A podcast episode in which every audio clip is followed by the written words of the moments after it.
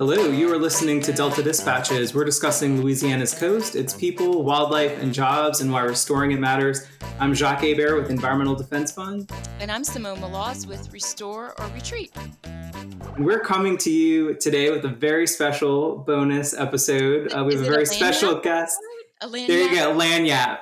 I should have gone with that term off the bat, Simone. Thanks for for correcting me. But yeah, we've got a little lagniappe for you today, and a very special uh, guest that we've had on the show once before, but it's been a while and it's good to check in. So, Simone, who are we talking to today? We have a repeat offender on the show today, so we're we are so happy to have with us Congressman Garrett Graves. Um, Garrett represents Louisiana's sixth congressional district in uh, the House of Representatives. He always has something to talk about. And so we actually probably try to need to narrow the list down of all the things that we could talk about. But, you know, Jacques, uh, I think um, his lagniappe appearance on our show is also very timely um, just because of the time of year that it is. Um, he Garrett is no stranger to storms. We have a couple that may be entering the Gulf, and so it is always beneficial to remind folks that they need to get a game plan. We had Ruby Douglas on the show from GOHSEP, who was amazing. We talked to her again just yesterday, um, talking about uh, having your plans straight, especially in light of COVID. Yeah, so definitely check out that episode with Ruby Douglas from the Governor's Office of Homeland Security and Emergency Preparedness. And be sure to getagameplan.org. Go to get, getagameplan.org. Um, make sure you and your family have everything you need to be prepared and safe and, and you know stay informed with your local officials as well as your local meteorologists like Steve Caparotta and Margaret Orr, other friends of, of the show. So um, and then, of course, you know, this week um, coming up, we're, we're commemorating and thinking about 15 years since Hurricane Katrina. Next month will be 15 years since Hurricane Rita. It's really hard to believe it's been that much time, but there's been a lot of progress that's happened in that time as well. So we'll be talking about that with some guests on our next show, but we also want to get the congressman's thoughts on that because he was integral to that progress into where we are today, um, 15 years later. So I guess should we just dive right in, Simone? Let's just go right in. So, Garrett, welcome back to Delta Dispatches. Hey, great to be back again. I just I want some clarification though. You talked about repeat offender. Is this like summer school where I failed the first time and I'm coming back as a retake, or what, what exactly is going on here? You brought that up. I, I just meant that you'd been a previous guest on our show, so don't be ratting yourself out. But um, that actually should probably lead into our fun question, uh, which we always ask our guests. We'll ask about that later. um, but so much it seems like uh, you know we had you on the show, but good lord there's been a, a, whole lifetime that has happened since then so uh, but we want to check on you how are your kids? Are they back in school? How, how are y'all doing at home? Yeah we're, we're doing okay um, things are going things are going really well um, we have uh, two kids that are doing the uh, the hybrid model of schooling and uh, we have a, our, our other child is uh, is doing all virtual right now um, so my wife and I both work, and it lasted about three days with us both being home, doing our Zoom meetings in different rooms and all that. And then she came in and very politely suggested that I wouldn't be working from home anymore. Um, and I'm sure, I'm sure it is. Um, uh, she also made some mention that uh, that she enjoyed doing Zoom with me when I was on mute once, but I, I, I'm, I'm sure it was all out of love. Uh, so no, things are going things are going well, and everybody's been safe and healthy and all that. And I hope y'all are y'all are doing well also in your family. Well, if it's anything like my house, Ben and Penny just show up. They don't care if I'm on a video chat with the congressman. They just they'll just make special appearances. I feel like all those videos that we used to see on the news about kids coming in during very important moments that happens at our house almost every day. Uh, but I do have to say, Garrett, I, I saw that that. Um, I know that that you care about your district, but you always go above and beyond. I saw you handing out meals and and you do all those things, right? And and so I think that's really important um, for those that represent us in DC to still be very connected to what's happening at home. And so I know that every time, you know, I know I think about this every time you pass out a meal, you know that person needed it, right? Or, or you know, when you do kind of community acts like that. So I just wanted to thank you for being a good representative for the community as a whole doing that. Oh, thank you. You know, the, I know it's the same with you all um, we have a hurricane, and unfortunately, we're also practiced. We know how to how to do it, how to respond, how to prepare, um, how to recover. And, and this one's very different. It, it, it, really is. We certainly have more than our share of disaster experience in Louisiana, and some of that has been helpful. But uh, I think everybody is just trying to do what they can to, to try and help our, our community members that are that are really impacted by this. This has just been incredible. Uh, this coming week is the 15th anniversary of Hurricane Katrina. Next month will be the 15th anniversary of Hurricane Rita. It's hard to believe it's been that long since those storms devastated our state, but so much work has happened. You've been directly involved um, in, in, many of the work and kind of setting Louisiana on a better path um, forward after the storm. So, is there anything you'd like to share about kind of the aftermath of Katrina and Rita, where we are 15 years later, and just you know how far Louisiana has come in that time? Well, first, um, we we have come a long way, but it was an incredibly painful lesson that that we had to learn in order for us to take this threat, this vulnerability more seriously. And I think if you look back over the last 15 years, Louisiana has come in and we have recognized that there's more tools in the toolbox than just a levee or a flood wall, recognizing the role that the coastal system plays, whether it's barrier islands or, or marsh areas or uh, some of our ridges and cheniers that, that help to provide that natural protection, uh, some of our coastal forests that we've invested in protecting and, um, and invested in their health and, and just really um, replumbing the entire coastal area uh, to ensure that, that we have a, a sustainable system and just really looked at, at, at, resiliency in a different light. So we've done that and, and made a tremendous amount of progress. And the second thing is, not just in Louisiana but nationally, uh, we have we have really begun this shift from an entirely reactive posture at the federal level, where you come in and spend billions of dollars in the aftermath of a disaster, and we're making a lot more investment on the front end, being proactive in the resilience of our communities and our ecosystem. And um, look, I, I we still have more work to do, but but a tremendous amount of progress has been made so far, and um, and and I think that we all need to be really proud of the of the work that's been done, but but should not uh, rest, and that we we have much more work to be done.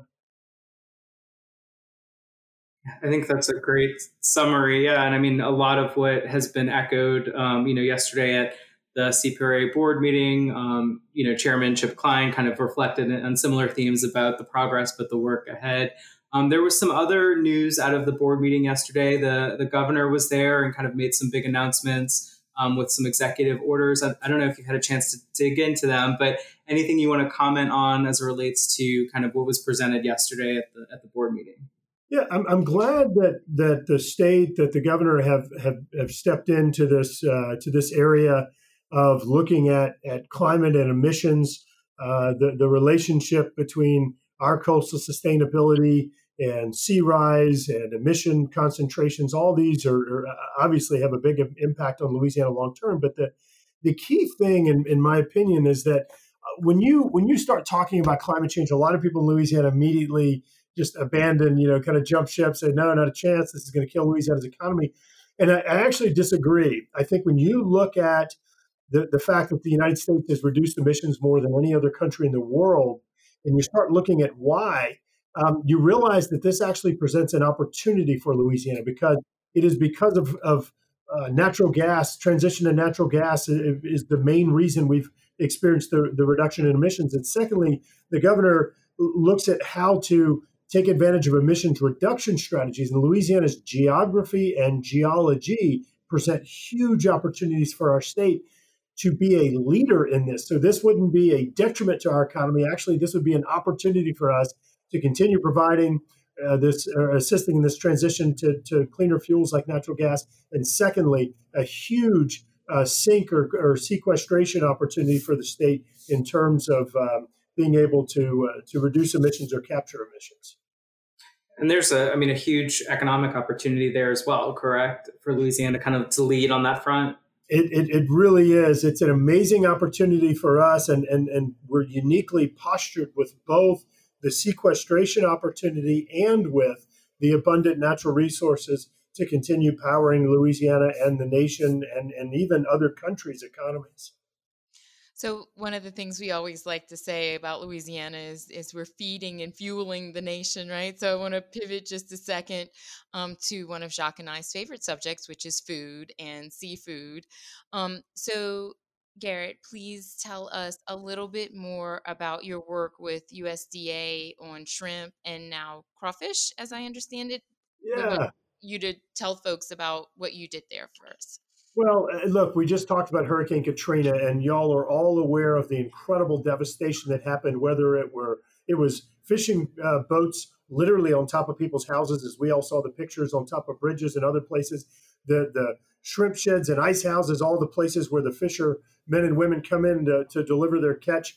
Those places were destroyed. Um, just just really, and, and not to mention the people's personal homes and businesses destroyed.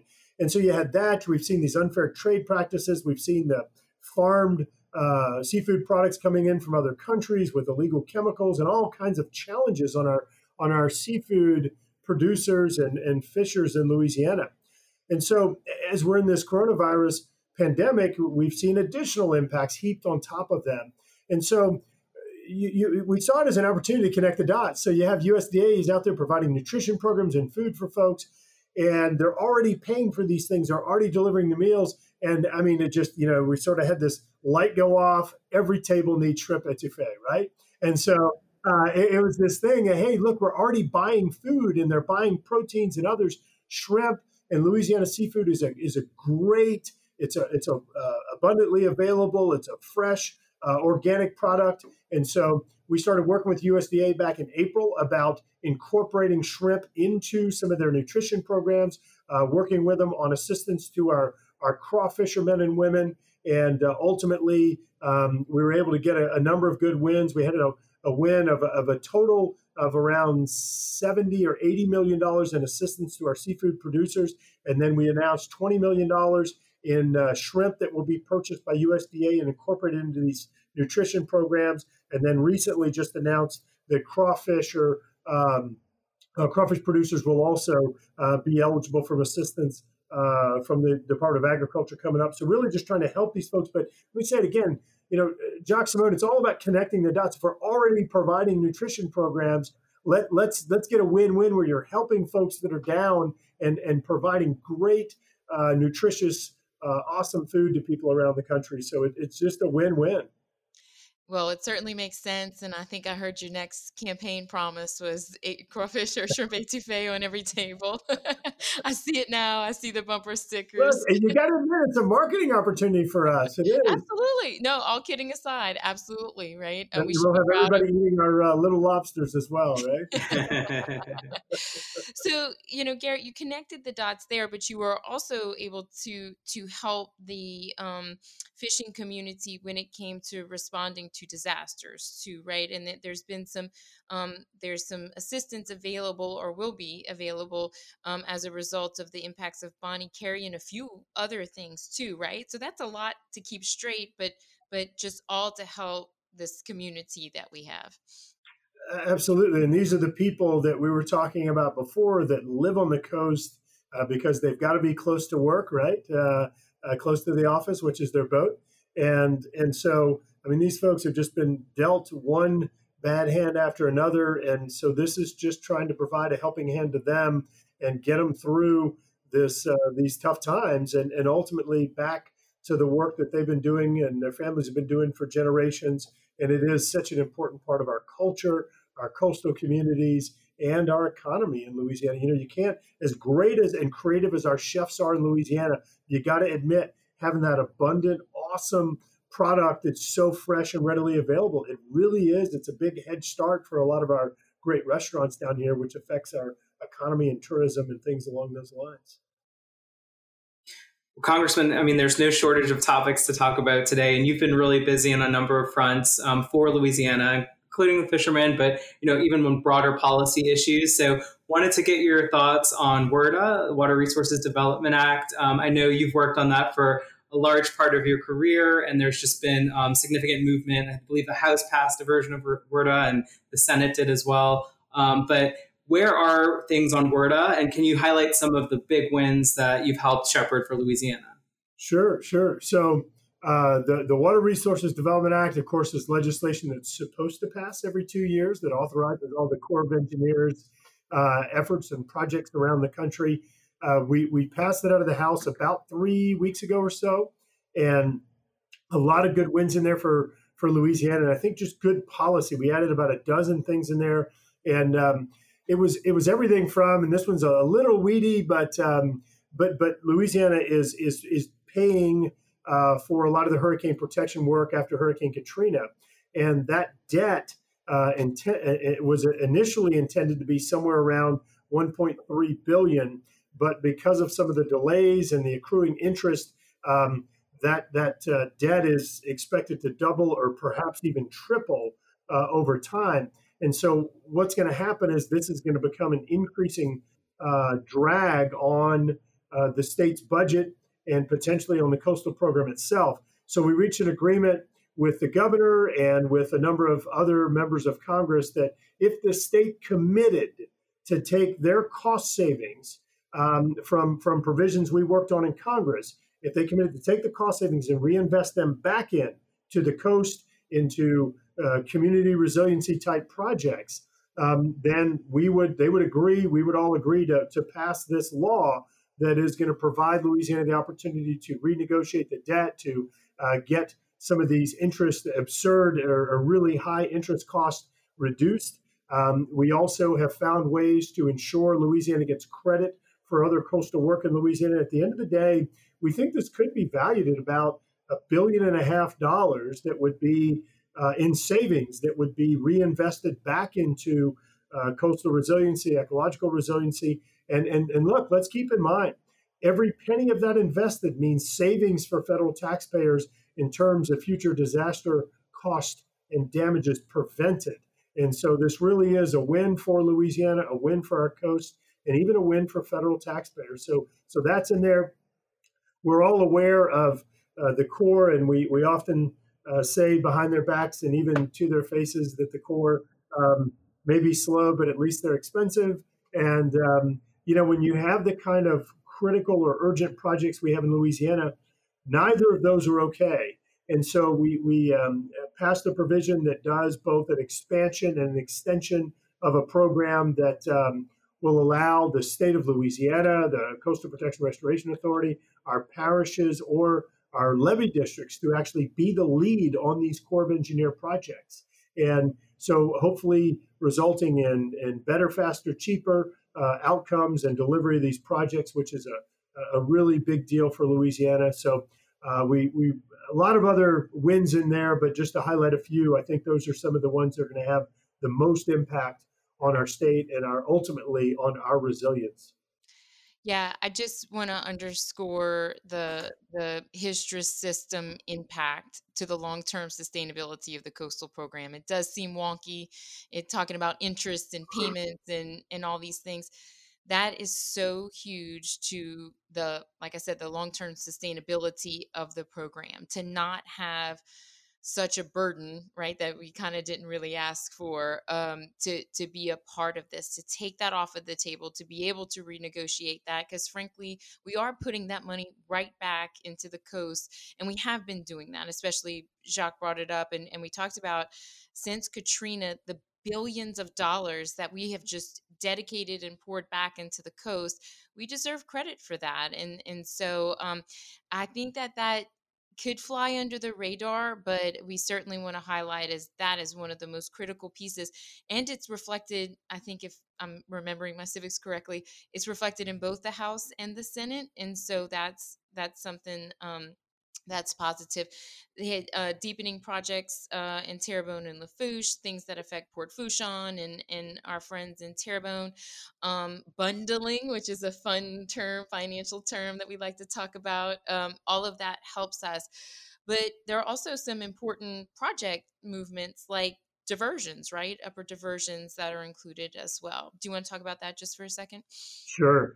Uh, so it, it's no secret that we have seen uh, repeated uh, high water marks on the on the Mississippi River system over the last several years, and and you know, I mean, it's just really amazing seeing these water levels. We hit a we hit a record in 2011, and hit a record in 2016 and just just continue you know, operating the Bonnet for the first, uh, spillway, the pressure relief valve for the first time ever, twice in the same year. Um, first time ever opening it up in January, which isn't supposed to be a high water uh, time of the month.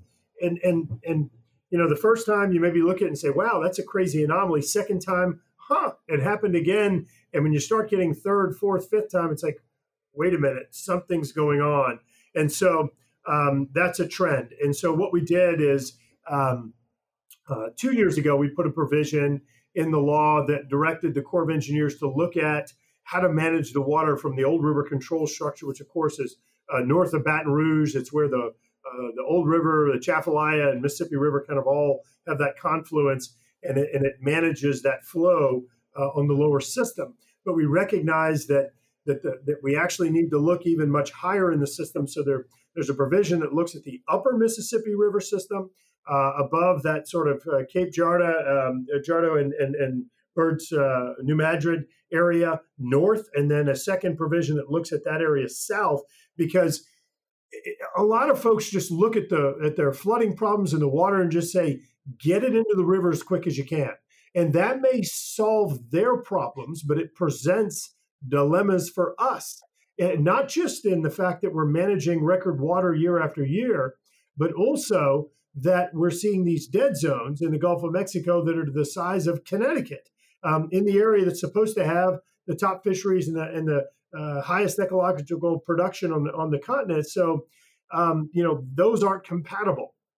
So we, we included a provision that requires that, that they look at how to manage that water flow I'm looking at other tools available that could even mean reservoirs and slowing down water in the upper system, sending it through buffer zones and riparian areas to filter out some of the um, nutrients that are in there, um, but stop all this surge of water to us. And then, of course, down in our area, look at these river reconnection projects. And I want to really reiterate my river reconnection, re- reestablishment, re re re um, uh, term, but but simply helping to reestablish the connection between the river and the coastal area that was there before, because that gives us more tools to manage the water and doesn't just dump everything into Lake Pontchartrain or through the Morganza floodway and dumping it on Morgan City and other areas that, quite frankly, can't handle more water. And so it just brings more tools to the tool chest. that looks at it like the system that it is, and it, and it looks at it more, uh, providing more holistic solutions. So I think it's it's really an important provision. It's going to be an important study to recommend. I think fundamental changes in how we manage the system to benefit the coastal ecology, to benefit the seafood, to benefit the communities, to help rebuild and reestablish this delta building process. And so, um, a very important uh, provision that, that, that I think is going to yield some big changes you bringing up New Madrid and all these things reminds me of the Mississippi River Commission, right? And they'll be in town next week for their low water tour, um, which they do every August. And um, I had just started at Restore Retreat, and that was one of the first, um, I had started in January, is one of the first things I did. And we did the low water inspection tour, and then they were going to do a ribbon cutting on a feature of Wendell's and um, but the corps had to cut that short because they had to get back to new orleans because there was a hurricane in the gulf and it was hurricane katrina and we were all there on that friday and those 12 hours everything turned on a dime right? But that that is so vivid in my memory that we were all there on that boat for the mississippi river commission. We were going to do a ribbon cutting for wendell and um and that's crazy. That's just crazy to think that that was 15 years ago. So um sorry just had to talk about that connection but um garrett tell us what's next. Um the civics lessons what what's next for WRDA what are the next steps and what are some timelines associated with that? Sure uh, so the the senate committee has a uh, a bill uh, we're, we're, waiting on full senate action on that legislation um, and we're, we're, we're kind of going through a few things. So if um, if we go the full schoolhouse rock video method um, the, the the senate bill has to pass the senate floor uh, then we then we have a House Senate negotiating team that uh, negotiates a compromise version, kind of integrating the two. That would then go back to the House and Senate as a vote, as a, as a straight up or down vote. It's called a conference committee report. Um, what may happen in this case is that we do something less formal where the bill might not actually ever, or the, the current Senate version might not actually pass the Senate. We may actually just do a informal conference negotiation based on the current Senate bill and the current House bill, and then uh, kick out a compromise version that would go back to the House and Senate for a final vote, then to the White House. But um, you know, the good news is, even in this divisive environment, uh, this is a space where we can reach consensus. And a perfect uh, kind of example or evidence of that is that this bill did pass both out of committee and off the House floor by a voice vote, which is usually usually indicates um, uh, near uh, unanimous support, or in some cases unanimous support. So really exciting a bill as consequential as this one. We were able to get to that kind of broad support. So our time with you is kind of wrapping up. We have a few more things we want to hit on. Um, we do have some of our listeners that were impacted um, by the 2016 floods. Can you quickly hit on duplication of benefits for us and where you are and and what you're overcoming? Yeah, so so we secured 1.7 billion dollars for the state of Louisiana to hand out to flood victims from our thousand year flood we had in 2016. Um, only the federal government can come up with these crazy things where uh, they say that if you got a loan, you were ineligible for a grant uh, because they, they considered them duplicative of one another. It was really bad policy because those people that got a loan were those that were trying to recover faster and get back into their homes and their community earlier. Uh, we didn't know the grants were going to be available at that time. So when the grants became available, those that were proactive were told, you're not allowed, you're ineligible for a grant. We think that's, again, bad policy. We changed the law to make them eligible uh, for those grants just like everyone else. And uh, the federal government, the federal bureaucracy among FEMA, the Office of Management Budget, and HUD um, did an awful job implementing that law. So we've come in and added additional provisions to the appropriations bill to help do some recalibration or course correction there, just simply to make sure that money gets into the victims' hands of $1.7 billion. And here we are four years later, and only 700 million of it has been offered to flood victims. So just really frustrating. You have needs, you have money, and we're just trying to connect the dots. Yeah, that's important um, for for the recovery of that area. But back to that common sense, making the connection. Um, it is frustrating, I would imagine, but thank you for bird dogging that, right? To stay on that and to, to make sure that those folks get what they need. Yeah, well, the good news is, is, is somewhere probably around 75 or maybe even 80%, I believe, of the victims have have been been paid or been made eligible, but they just keep they keep coming up with these obstacles, and we just keep going in and knocking them down. Congressman, I did want to ask about your role as the co-chair of the Select Committee on the Climate Crisis. Um, you've had a number of you know folks from Louisiana go to Capitol Hill and share their perspectives. You've hosted a number of your colleagues from other parts of the country here in Louisiana to kind of elevate what's happening on the ground in Louisiana. So anything you want to share about you know that that role and also um, that committee and how you've been able to uh, highlight what's happening in Louisiana as part of that. Yeah, you know, Jacques, we, we we talked earlier about the governor's executive orders. We talked about Hurricane Katrina and some of the the progress since then. Um, you know, I'll, I'll, say it again. When you when you bring up the climate topic, it also it usually becomes a very divisive issue and I think if you if you if you rather than talking about climate, you know, sort of writ large, this this you know big uh, topic, that macro level issue, let's talk about the components of it. Let's talk about community resiliency. Let's talk about how to protect our coastal communities where uh, forty uh, percent of the population lives today, and and that's not that's not partisan. We can come to agreement that we, need to make sure we're protecting our communities and and and making these areas more resilient. Um, when you start talking about solutions to uh, bring down energy costs, and that may be how you talk about it in one crowd, but that same strategy results in lower emissions. I mean, why are we arguing? You know, you, you, you know that's a that's a win-win, and there's clear evidence that that some of the newer energy strategies that we've been implementing in the United States they have made energy more affordable and reduced emissions, and not not slightly. I'm talking huge reductions in emissions that allows the United States to uh, be the global leader in emissions reduction over the last about 15 years. And so, you know, I just think it's it's it's it's it's important instead of just talking about it as this macro issue. Let's talk about the components of it. Let's break it down into bite-sized pieces.